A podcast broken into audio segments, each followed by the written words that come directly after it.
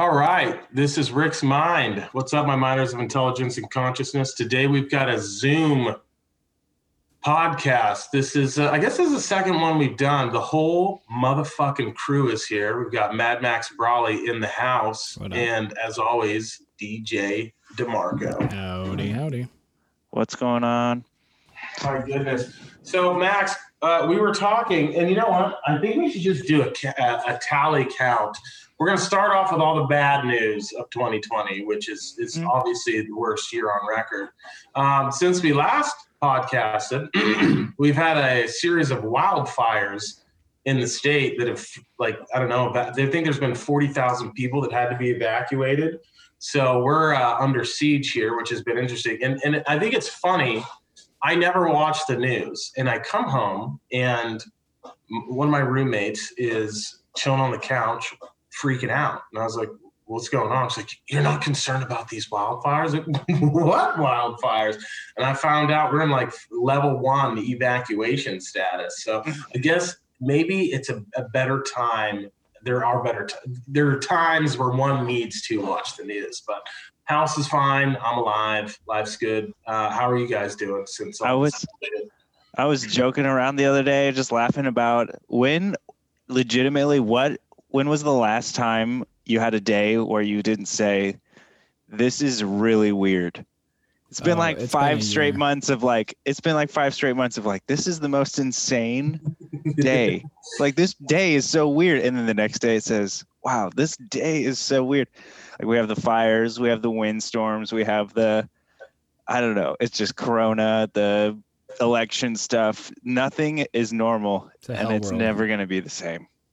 I don't think so either. I, but one thing I will say is despite the fire, like I was talking to my brother, he uh, put together an evacuation dispatch group where they've been dispatching drivers with uh, horse trailers, flatbed trailers, and shit. That's cool. And overnight, he had, I think, 8,000 people and like 3,000 drivers. I'm, I'm, not sure of the numbers, I'm making some of this up, um, that were helping evacuate people. And um, and my brother is a lot like me. He's crazy, and he got into. He didn't sleep for three days, and he called me. He's like, "Dude, this is amazing!" And I was like, "This is this one of the things about a disaster is it it activates one of one of the the biggest downfalls uh, that we face in America right now is fucking teams, and but it also in tribalism but also that tribalism is such an advantage in times of despair because all we have it doesn't matter what your color is or anything it's like can i help you? And a lot of people have they forget about all the things that aren't important and they're like what's important is helping out my fellow man my fellow american.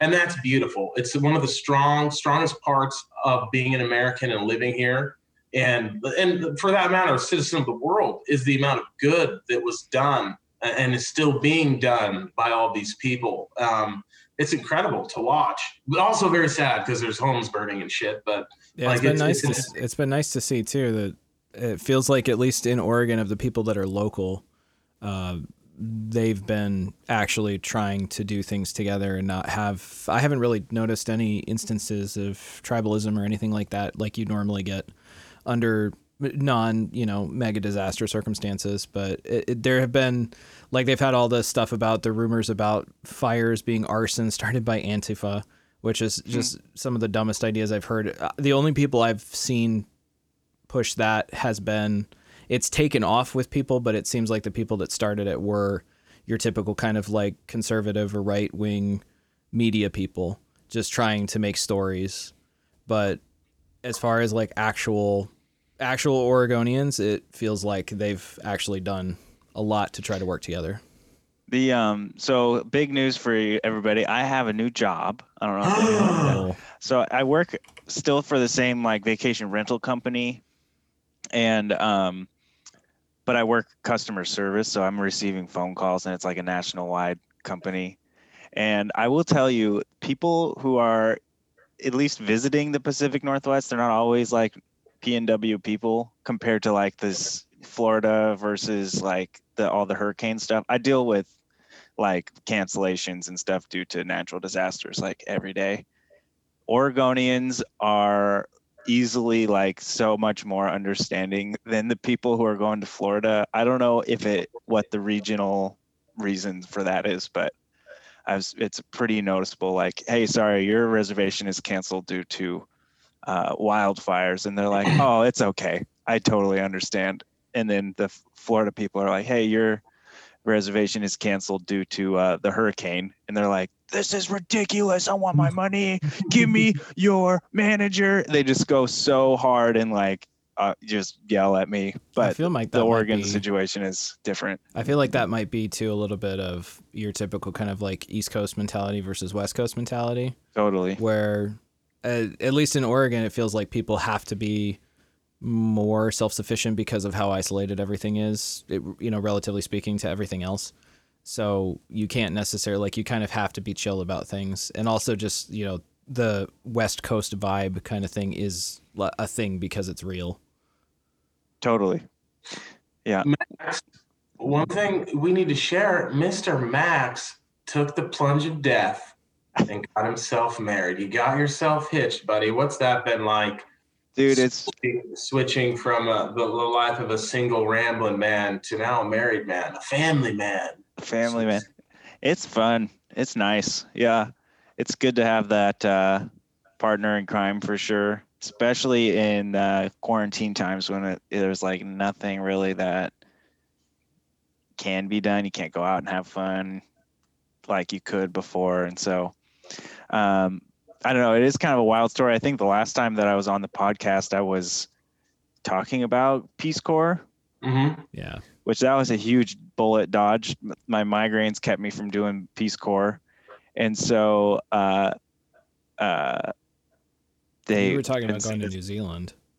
They didn't send us to Africa, and then New Zealand. I took a this weird sales job for uh, that. I was like, okay, let's give this a chance, and uh, opted to not do New Zealand, and that wouldn't have worked out anyway because of coronavirus. Coronavirus really would have thrown a wrench in everything, but uh, I kind of got a bunch of no's before anything came to fruition, and so I was already pretty well established here. So that's kind of a weird little story, but marriage is great. I would recommend it to uh, to those who are thinking about it. Yeah, I don't know if it's for everybody, obviously, but I think it's a pretty pretty solid situation for me. Yeah, man, I think that's I think it's beautiful, dude. It was uh, it's fun. It's a funny story, man. Like um, I didn't see you settling down for a while, but you beat John and I to the punch. I mean, although I'm, I'm I've got all I'm I'm a mess, so uh, there's uh, no chance. This guy said, "Well, I should never say never or no chance. You never know, man." It'll I'm happen. Young. If it happens, it'll happen. I'm 47, so I'm just kidding. Dude, but um, what have you been doing during this whole quarantine? And also, uh, well, I'll get into that later. But yeah, what, what have you been doing? How have you been keeping yourself occupied? Dude, I am super duper busy because I work full time doing the uh, customer service sales call. And uh, then I, am also in grad school for being a teacher. So going to be uh, this Mr. Mad Max Brawley is going to be a thing gonna go teach social studies eventually. So that'd be cool. Um, yeah, I'm pretty stoked about that. But I literally am doing either homework or working all day. So you're getting days. your master's degree then? Yeah, online, Grand Canyon University. Go Lopes. GCU. Son. yeah. GC. I'm I'm uh, super uh, upset that we're not going to have any Pac uh, 12 football. It was. I thought they pushed so to the weird. spring. That's not happening either. I know. Yeah, I don't think it'll happen. I know the Big Ten was going to have a meeting uh, Tuesday or sometime this week that they were voting on if they could. They were saying if we could start soon, which after seeing they're just going to take the money plunge and go for it, even though everybody shouldn't be playing. I don't know. It's, this uh, whole thing is crazy to me. Yeah. It's, it's crazy to me because on one hand, I just I don't really know what the right decision is. On one hand, I understand. I mean, personally, right now, um, I got to go get a COVID test. My one of my roommates tested positive. Um, the other one tested negative, and that's his girlfriend. And um, myself, uh, I feel great. I, am not concerned about getting the virus, but like I, I, outside of me going to get a COVID test, um, really, really shortly, um, like right after this podcast. Um, I've, depending on the results of that, honestly, actually, fuck it. Like, depend, like I'm screwed, right? I, I have to, I'm gonna have to lock down. You're and so that's get it. been, mm, I don't know. I mean, if Tanner doesn't have it yet, and that's his girlfriend, he sleeps with her, you know, in the same room. Well, I Um, think you can test positive for it and not show symptoms yet. Because yeah, it's about the viral the viral load that's in like in your body. So if it's likely if he doesn't have it, he doesn't have it. Now she if she's still it depends on how far along she is because then if she's not spreading it, then then it's done. She's just sick and she'll get she'll get over it, but the transmission rate for like roommates is like 35% or slightly below 35%. So it's kind of iffy if you get it from someone you live with, which is really interesting. Yeah, either way, I'm fucked. Like I'm, I have to quarantine for two weeks. Which, and to be honest, like I haven't really. I've been out and about, going to the gym and shit. So I have to, uh, I had to dig deep because the way my brain works, I have to be occupied and searching for a goal and some sort of challenge every single day. Time for you to get And a if I don't, yeah, and if I don't do that, then the demons start to bark at me. Meaning, I'm like, oh, if I'm not working out or trying to get better, maybe I'll party. And so, as soon as I found out she was positive, I immediately had a decision to make a fork in the road. It's like, am I going to watch a bunch of TV, fucking drink a bunch of beers, jerk off, but you know, rather Mhm. all, all things that are unhealthy, get sad, or am I going to find some? So I queued up a bunch of insanity workouts. I I've made a list of tasks that I'm going to complete during these two weeks, uh, skills that I want to learn, things that will occupy my brain to get better because it, it- that's really the only choice I have. Is this, uh, am I going to just get sad or am I going to fucking do something productive? So how are you going to quarantine? Are you going to go like full on like lock your be in your room as much as possible and away from people or just stick to your house and your like roommates? She's, she's in the room. She's full on lockdown in a room. I the domain will be the house. I mean, I have a Green Mountain Grill. I bought I bought a bunch of lamb, uh, like three three racks of ribs right as like before she got tested. I went out and did some shopping, and I've got a bunch of friends that are down to drop food off and supplies at my door. There's I think there's a fucking thing you can do online too for that. oh yeah, Um, DoorDash or uh, no, um, Instacart. Instacart, thank you.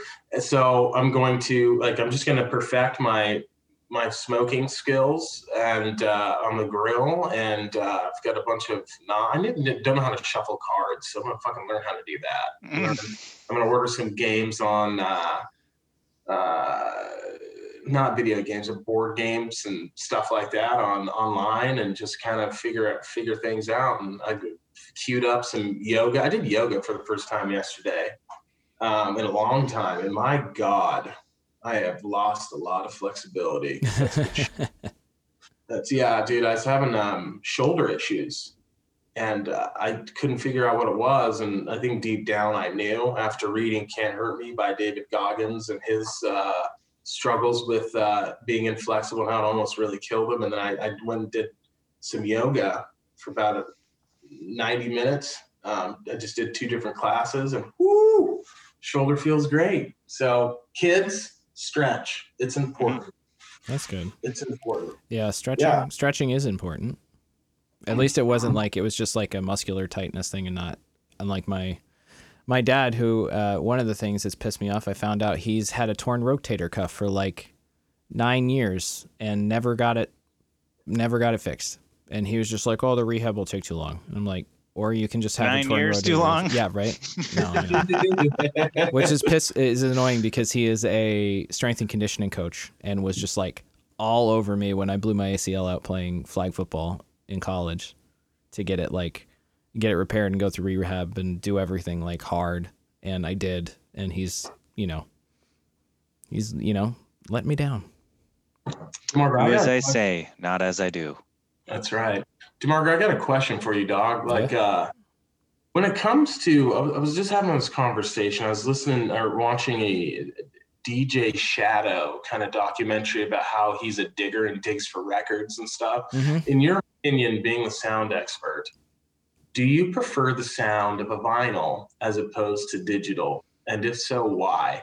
Uh, it depends. If I'm listening, um, I'm kind of in I, like I like the way that there's only certain albums that I like and that I want on vinyl. Like I have uh two of Kendrick Lamar's albums, his last two albums, or no, I have uh To Pimp a Butterfly and uh, Good Kid, Mad City, and like other like kind of favorite favorite albums. I get on vinyl more as like an archival thing, more so than a sound treatment thing. I I've always been this way even before I was a sound engineer. I guess in my head I was always a sound engineer whether I knew it or not because I've always preferred speakers and headphones and everything that are super flat. Um, I don't want my equipment and never have to color the sound in any way. Like uh, vinyl, generally everybody runs it through preamps and everything to saturate the sound and give it more warmth, bring out the harmonics and all of that. Um, I have always just I just want a clean neutral signal that goes through to my speakers because I want to hear it how the artist intended. Um, and now I'm even more resolute in that. I don't. It's funny because I used to be like super militant about like when I bought music, I would only listen to FLAC or WAV files that were like really high quality, and I didn't want any compression. And now I could give a shit. You know, I'll listen to vinyls on my home theater system. That's you know decent, but it's not the best. I'll watch movies on it and it's not the best, but it's fine. But when it comes to mixing music and everything, you know, that's really influenced the way that I listen. I'm more like when I'm analytically listen, I want something flat, neutral, and just exactly as you would think it is. But if I'm just listening for listening's sake, uh, as long as it sounds fine, I'm I'm good with it. Like I have I use Tidal Hi-Fi, so if I can listen well, to something in 24 bit, you know you're getting you've lost. Everyone. I went super wonky. I went. Yeah. I had uh I had Tidal for a while. I think I did the free trial and then forgot to cancel it for like three or four months. Mm-hmm.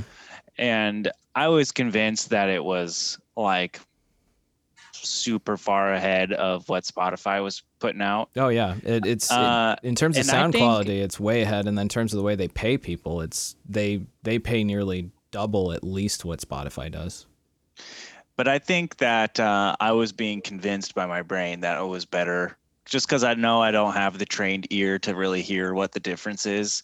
And I was like, this is, and then I listened to Spotify and I was like, oh, this is actually, for my ear, this is plenty. There is this a lot. Is not... It's hard to tell. And there's, there have been, there have been a lot of like uh, psychoacoustic studies about um, listening that most sound engineers like you can tell the difference if you're if you're on a good spe- if you're on just like kind of a basic consumer level speaker system or headphones um, it's really hard to tell the difference between something say like a high like a 320 bit kilobit or 320 kilobit mp3 versus a 16 bit wave file or a 24 bit wave file. But if you're on anything anything even one step above consumer, even if it's like kind of low level audio file or if it's reference level for analytical work, there if if you don't A B it, then you're not going to notice. But once you A B it, you'll notice all of the differences. It's it's very subtle. There's more. It feels bigger.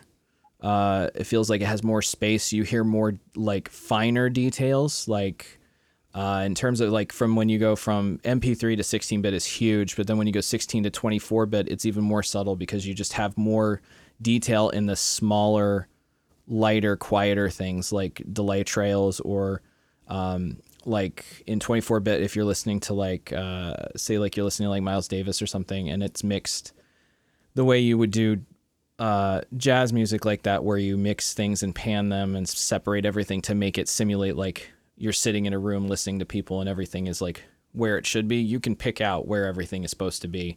Um, in an MP3 file, you can to an extent, but it's more so just like left and right versus uh, like stereo field separation. You're gonna have to dumb even that down. I don't uh. Let's see. Okay, so stereo stereo. So AB. Uh, I forget that I like I'm not talking to audio engineers because I mostly hang out with musicians or yeah. audio people. Uh, so A being is comparing two sources or two signals. Uh, so like your A signal would be uh, a 320 bit, 320 bit uh, MP3, which is your standard high quality, like what uh, Spotify Premium would give you, versus a 16 bit WAV file, which is what Tidal Hi-Fi will give you um, the like into you think of it in terms of like data available to play uh, 320 kilobit MP3, like maybe five to six megabytes, depending on how long it is. Uh, same length of song in a 16 bit WAV file will be 40 to 50 megabytes, and a 24 bit file will be somewhere between 70 to 80 megabits. So it's like nearly 10 to 15 times the amount of data available.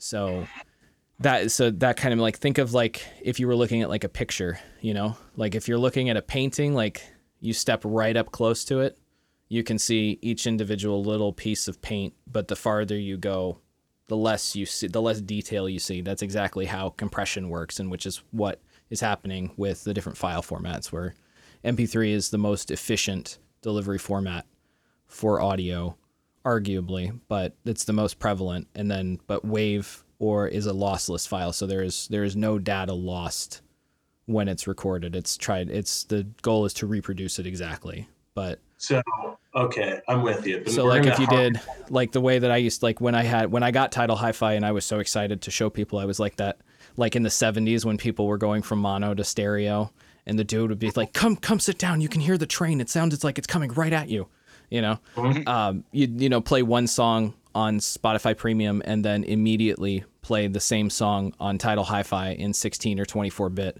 And it's again you got to be on a system that is going to be able to reproduce that amount of data but it's it's kind of startling how much you're losing you know? It's, we have to t- we got to take it back back to the original question which we ended up this is fascinating to me because I'm pretty lost records. I like records. Spotify. Like, wh- which one are you gonna go with? I just what, de- as a sound engineer, I don't want depends. I want to. I have a. In terms of just right hard, in terms of hardcore reproduction of sound from, ver- like the recording of what goes comes out of the mouth of the singer into a microphone and into the file or onto the master tape recorder, I would go with digital because it's more accurate However, for other reasons, uh, it's the same reason I used to like CDs so much was I would buy CDs as an archiving tool because CD is also a it's a digital lossless thing. You can make flat lossless files out of CDs, so it was more of like a hard copy backup kind of thing. Um, so digital it is. Yeah, that's that's that's the, good. The downs know. the downside of that is though I listen to all this music and I'm paying, you know, what is it, thirty dollars a month for Tidal Hi-Fi, and it's great, it's fantastic. But if I stop paying thirty dollars a month, then I don't own any of this music. Whereas if I buy vinyl, there's more money going to the artist, and it's I have the vinyl in my hands for as long as I can possibly have it, which is nice, but uh, when you're not wealthy, it, you know, fifteen or thirty dollars a month is a lot cheaper than, you know, twenty five dollars for every album you want. I got. I think that Demarco is going to go full on uh, record at some point. I, I, just I see you as a guy that likes to, to, to bust them out with a glass of bourbon or whiskey. Oh, you know I do. That. Cotton gloves. it's nice, but the, it's a it is a pain in the ass to in terms of like if I want to, if I'm on the couch and I'm like I want to listen to uh, like Miles Davis, then I can just turn on Tidal and press play. Versus, I want to listen to Miles Davis. I only have Bitches Brew, which you know is really all you really need. Uh, but then I have to get up. I have to go find it. I have to get it. I have to put it on my record player. I have to change the input let's, on my. my let's be system. real. The real inconvenient part about uh, physical records and CDs is their actual physical properties and having to move them yeah, and the store space. them and yeah. contain them and not break them. That that is the worst part about the record. Yeah. MP3, whatever, it's in your pocket. You change devices, you always have it.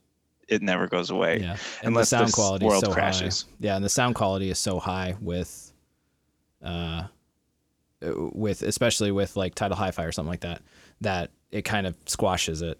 You know, unless you have like super duper fancy like McIntosh amps and huge like focal speakers and like another ten thousand dollars worth of audio gear. You know, just listen to Tidal or Spotify. Spotify guy till I die, baby. That's where it is. You should be a Tidal guy. Spotify is a terrible company. I love Spotify. You can hate me for it, but I love it. I I've had it forever. I'm not getting out of it. I was, my playlists are perfect.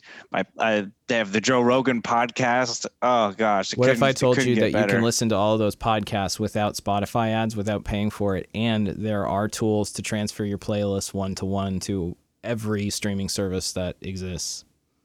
What if I told you that how I'm fucking mad at you for not telling us sooner? What if I told you there are pills that can make your penis larger? Wait, what? Right? for me, I ended up Well, you heard it switching. here, folks. For me, I ended up switching like partially because of just like sound quality, and that's something I genuinely care about, especially when I have like you know I'm a sound engineer, so I have reference level speakers, I have a great interface, I have all this stuff, um, so I get to utilize it. But also from a musician standpoint, I have my music on Spotify, and unfortunately, Spotify is the biggest platform, so you have to use it. If I don't use it, then my streaming revenue is eighty percent less. Uh, but you know, Rick and I have talked about this. Spotify pays out. What was it that we figured out last time we talked? It was like, Point zero zero three eight, I believe. yeah, it's less than a one hundredth of a cent per stream, whereas Tidal pays, I think, like double that or more. But they they in terms of like relatively, they pay a better wage to artists. And on top of that, Spotify takes a ton of money. Even after that, there's all of that money has to go through Spotify's take all of the distributors and anybody else involved with like contracts, especially if it's big record stuff. But just from a, a capitalist standpoint, Tidal pays better, and they do they do a better job of not Yeah, how many people have squashing Tidal music. though? not a lot, but more should. That's the point. People need to ti- so Tidal needs to do something where they have a free tier that's potentially like a 320 bit, like just full on compete with Spotify.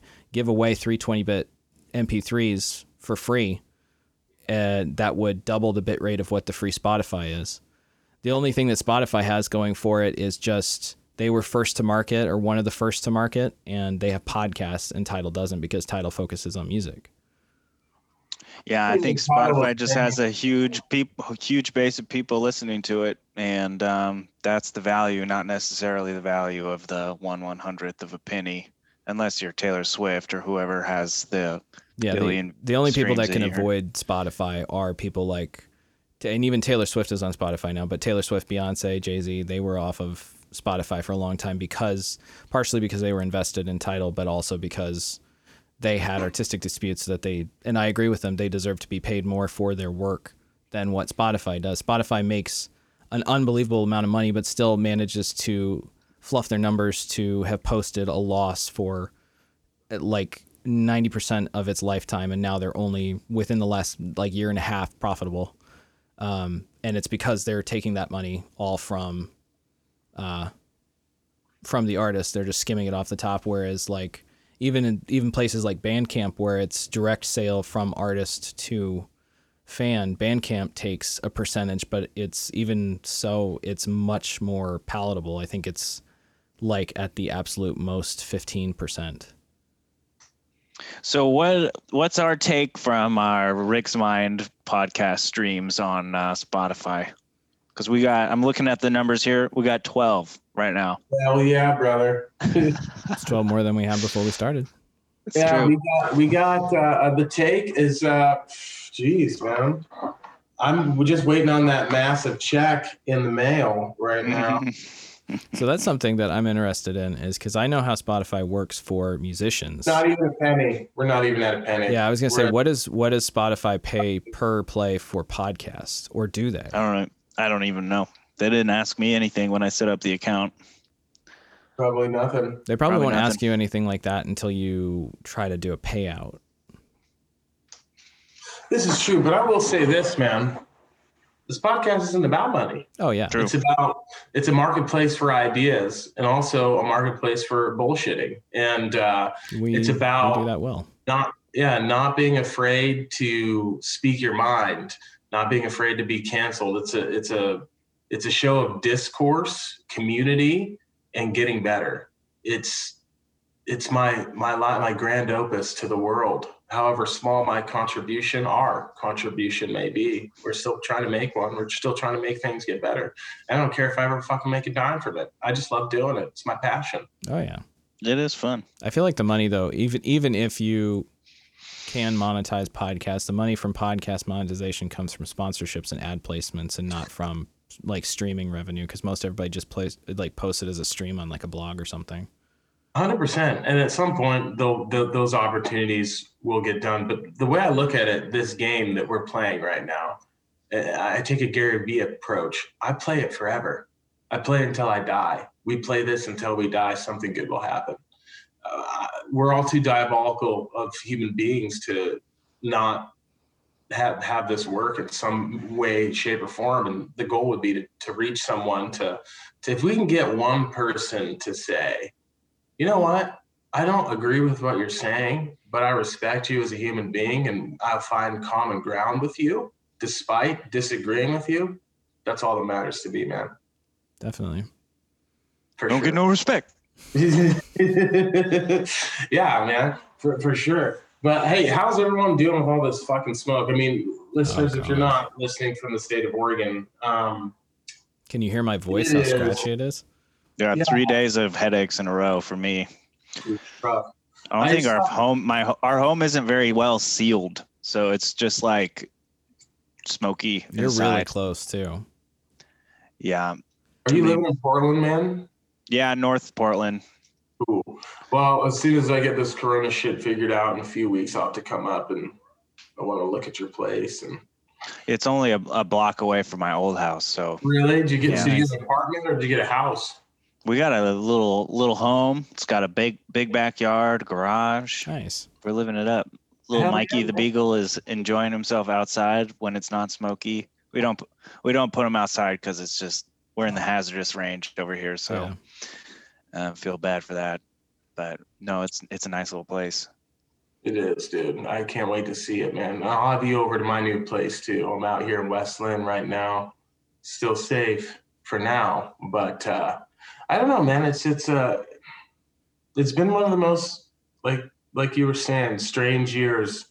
If you think about the millennials, our generation, we've lived through one economic crisis, uh, two wars, uh, a pandemic, and now uh, in our state, our region, uh, a natural natural disaster. And like, uh, uh, it's basically I don't know I want to use the word unprecedented, but like it it's, is. it's bizarre for sure. There's a law like I don't I don't remember a fire season being this nutty on the western half of the state in my 29 years on the planet. Yeah, in the six years that I've lived in Oregon, this is the worst fire season I've seen. And before that, the only place I ever lived that had a fire scene was Boise. And there was a couple years where, like, one year where the foothills burned, but it was never this bad. This is this is uh, now it's okay. I'm in Corvallis, so we were from the immediate danger of the fire. We were away from it, but the smoke was unbelievable. Like I think our air quality for about three days straight was between five and seven hundred. Um, and it was pretty stressful. And I've lived through tornadoes and Category Five hurricanes, and this was probably the most stressful one because of how how freaky the winds were, how unbelievably dry it was, which it's never, I don't think I've ever been here where it's been below like 30 or 40% humidity. And it was maybe 10% humidity there for about 4 mm-hmm. days.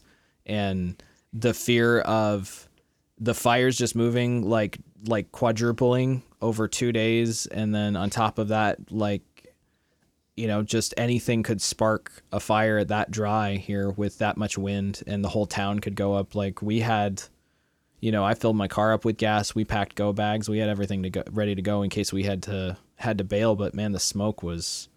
It's better today because it was foggy, so it condensed a little bit, but it's still in the 300s. And I think the best I've seen it was like 200 since this started. But it was like I said, five to 700 for about three or four days straight. Like mm-hmm. um, third Wednesday or Thursday was probably Wednesday was the worst day for me because I have I have asthma that's only just come back because I'm pretty sure I had either I either had I had COVID nineteen or I had some other just sort of SARS virus because I just got wrecked last October and was super sick for like three weeks. And since then, have had to like use my inhaler pretty regularly and struggle with that. But like Wednesday, I was only comfortable if I was sitting still and not talking. Otherwise, like my lungs hurt. It just hurt to exist because mm. the air was so smoky, even in the house. And we've had we've had windows closed, fans going on the inside, all doors and everything closed for close to like six, seven days now.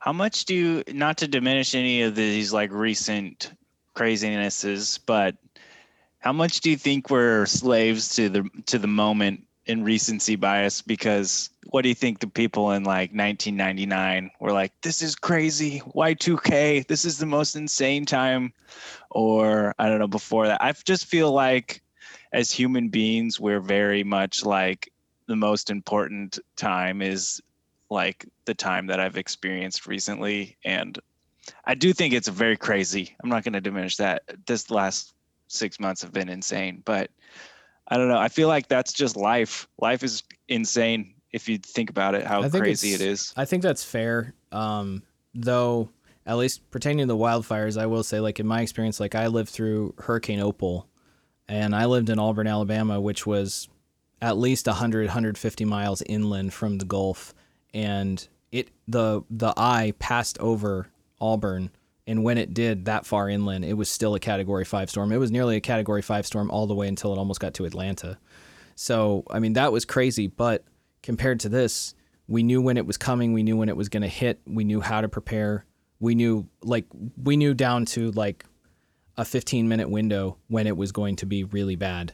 Um, here the and it may be just because I have anxiety too, but here the wildfires for me it was worse just because I didn't know. Like one minute it could be fine, the next minute you know the block could be on fire, or I'm getting told to get as far away as possible. So that was pretty gnarly. But I think I think you're right. There is some proponent to recency bias, but I also think like you know think of everything that's going on right now. You know we've like I'm 30, you guys are what like 27, 28 nearly we've lived through some stuff. The combination of things happening right now, you know, part of it is, you know, everyone is hyper aware because everything is connected to such an extreme degree all over the world. Everybody knows what's going on within a few hours of everywhere.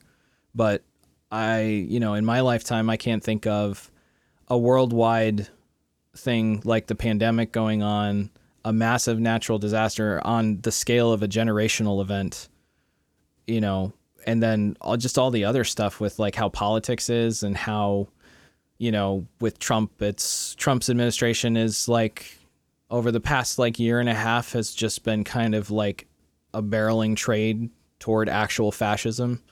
Uh, it's kind of wild. And I kind of think this is, and I, I really hate the word, and I'm with you, Rick. I hate this phrase. It is unprecedented, and I'm so tired of hearing how unprecedented it is, mm-hmm. You know, uh, I need to. Uh, speaking of that, um, I really am very curious on uh, as to which policies uh, Mr. Trump, forty-five Savage, has uh, has has uh, has passed. I was thinking about this. I was like, what if?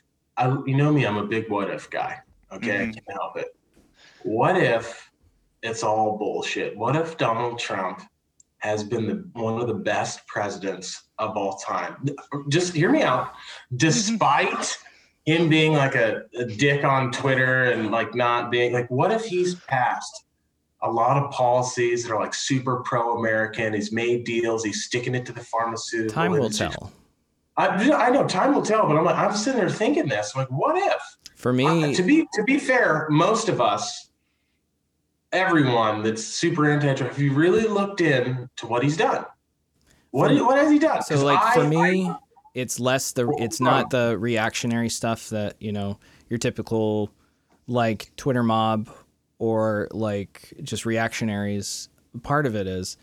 Um, I think part part of the big thing for me is it's not what he's done, it's how he's utilizing what has been in place and been being put in place for the past 20 odd years with utilizing the Patriot Act to expand his control. These are all things that were put in place, began being in, put in place after 9 11 and continued to be expanded over the years through just throwing them into bills and people not paying attention and just forcing them through as far as expanding the security state and um, like surveillance and military power and like direct That's like executive branch control. These are all things like he didn't put any of these things in place, but this Yeah. is all the things that people were complaining about when George Bush, George W. Bush was president, complaining about George W. Bush is not a fascist, he's not a dictator, but all of these things are in place and he's putting them in place that you get one person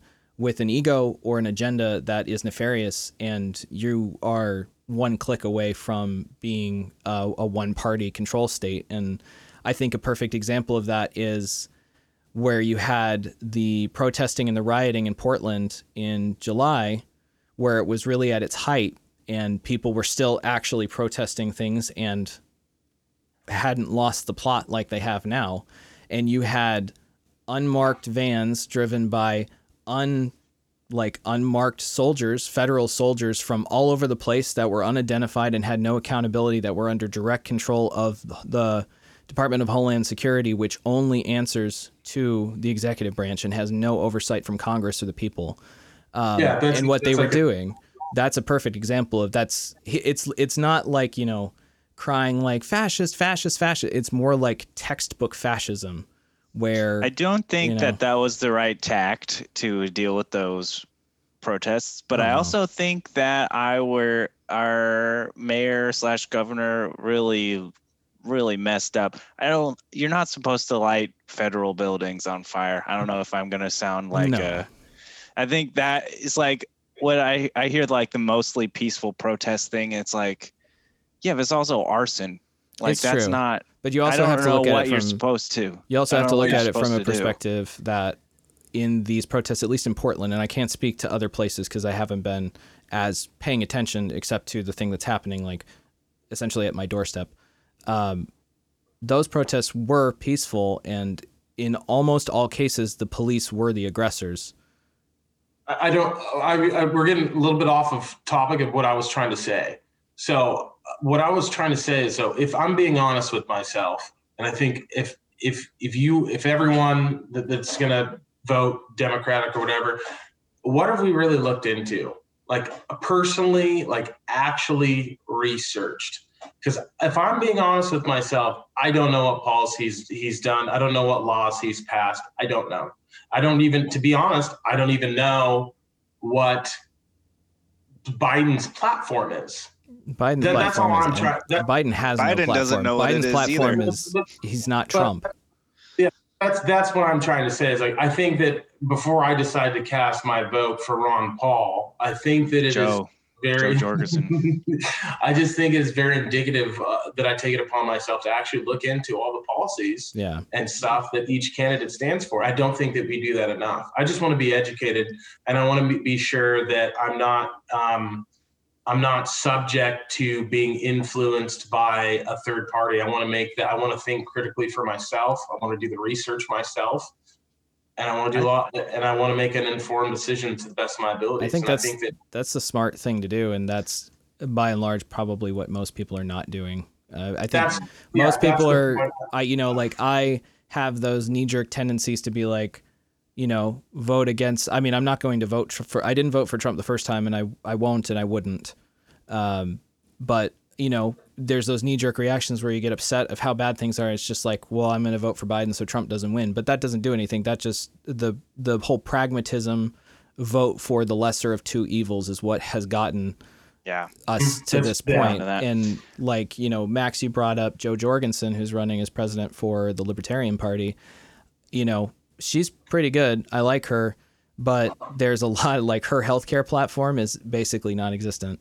And I think we've Yeah. come to the point and I and I will say I used to be staunchly against any kind of welfare state. I was you know, I'm still for privatizing social security, but you know, I used to be against having any kind of government health care, child care, anything. But, you know, this whole situation with the coronavirus and seeing, you know, one public health emergency or, you know, security incident or whatever, and they have to close things down and restrict people, and you can't have an opportunity to participate in the market, somebody has to, especially when it's the government that does it, somebody has to step in and help. And I'm, you know, it's pushed me to where like I definitely would like I voted for Bernie Sanders in the primary and would have voted for him in the general if the Democrats hadn't have shut him out like they did for the second time in a row. Um, you know, and I'm pretty in favor of doing things like some sort of UBI to whatever degree that can be figured out. I don't think Andrew Yang's idea of doing $2,000 a month is feasible considering that's nearly the GDP of the United States every single month. Um, but something, you know, something has one- to be done at this point.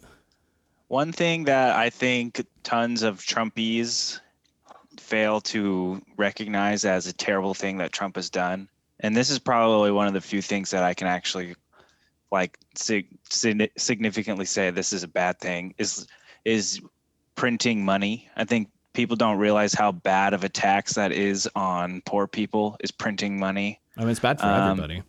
it's terrible. It's the and it's the reason why we had or weren't prepared for uh, the coronavirus is because our purchasing power is not worth anything because we just in, inflated our currency to Yeah. ridiculous Yeah. numbers, and in part it, that was to pay for.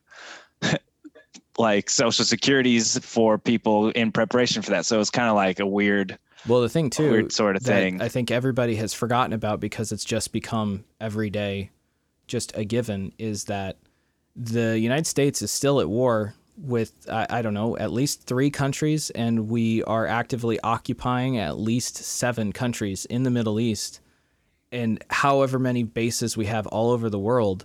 The kind of stuff that Bernie Sanders wanted to do, if we withdraw our troops from illegally occupying countries all over the world and then cut the military industrial complex out of the equation and cut the military back to even like close, not even not even what Clinton did, but close to what Clinton did, we can afford all of these things to take care of, you know, give people an option that if you have, you know, you can't afford private insurance, that there's something at least, you know, like in Oregon we have OHP and I have been on OHP now for about a year, thankfully, and it's the best insurance I have ever had in my entire life. And I've been able to do basically any any necessary health thing that I need. I've been able to do, especially in a time where, you know, financially the last few years for me has been extremely turbulent. Um, and I've had, you know, had that not existed, I would have absolutely no health care. I would not have been able to afford to get ADHD testing, to go through, you know, general therapy for my mental health as well as behavioral therapy for my ADHD, to become get tested, become medicated, and to be able to have that medication t- that has been probably the biggest factor in terms of how my life has gone in the past 2 years. You know, everybody deserves to at least survive, you know. And like I was I was Yeah. joking with uh, my fiance Becca last night. I you know money is not a thing to me. I don't care how much I have. Money is only as you as is as important to me as useful as it is. And literally all I want to do is be able to live my life and support myself in some way that doesn't make me want to kill myself in a in a very like literal fashion, you know? Yeah, I think everybody deserves that. Yeah, I think where I line up with the like social spending movement is just further education, uh, because like I don't think I didn't really have any many very many classes in high school or growing up where it was like you need to save money or like live within your means or you know have like a security account that you can have for you know COVID style emergencies. Not Mhm. that anybody was like going to be prepared to be out of work for six months. Oh yeah. No one saw Um, this that- coming. That's that. This is pretty much an anomaly. But um, anyway, I just think I'm willing to spend tons of money on that, make sure everyone's well educated and understands consequences. But uh, and just like understanding the consequences of smoking cigarettes or whatever, like we're all pretty aware of those consequences. Um, we're educated about that, but we're not. Those freedoms aren't really taken away from us. Um, I still want to be super free. I still want to be able to buy stupid things and I still want to be able to smoke cigarettes if I want to. I think that's really important. That's where I struggle uh, with uh, kind of where I am now is that like I consider myself now like a social libertarian where, you know, I don't think I think portions of socialism can work and can help everyone and you know there's a lot of countries around the world that show that especially like Canada in terms of like you know metrics of that you know measure freedom and happiness.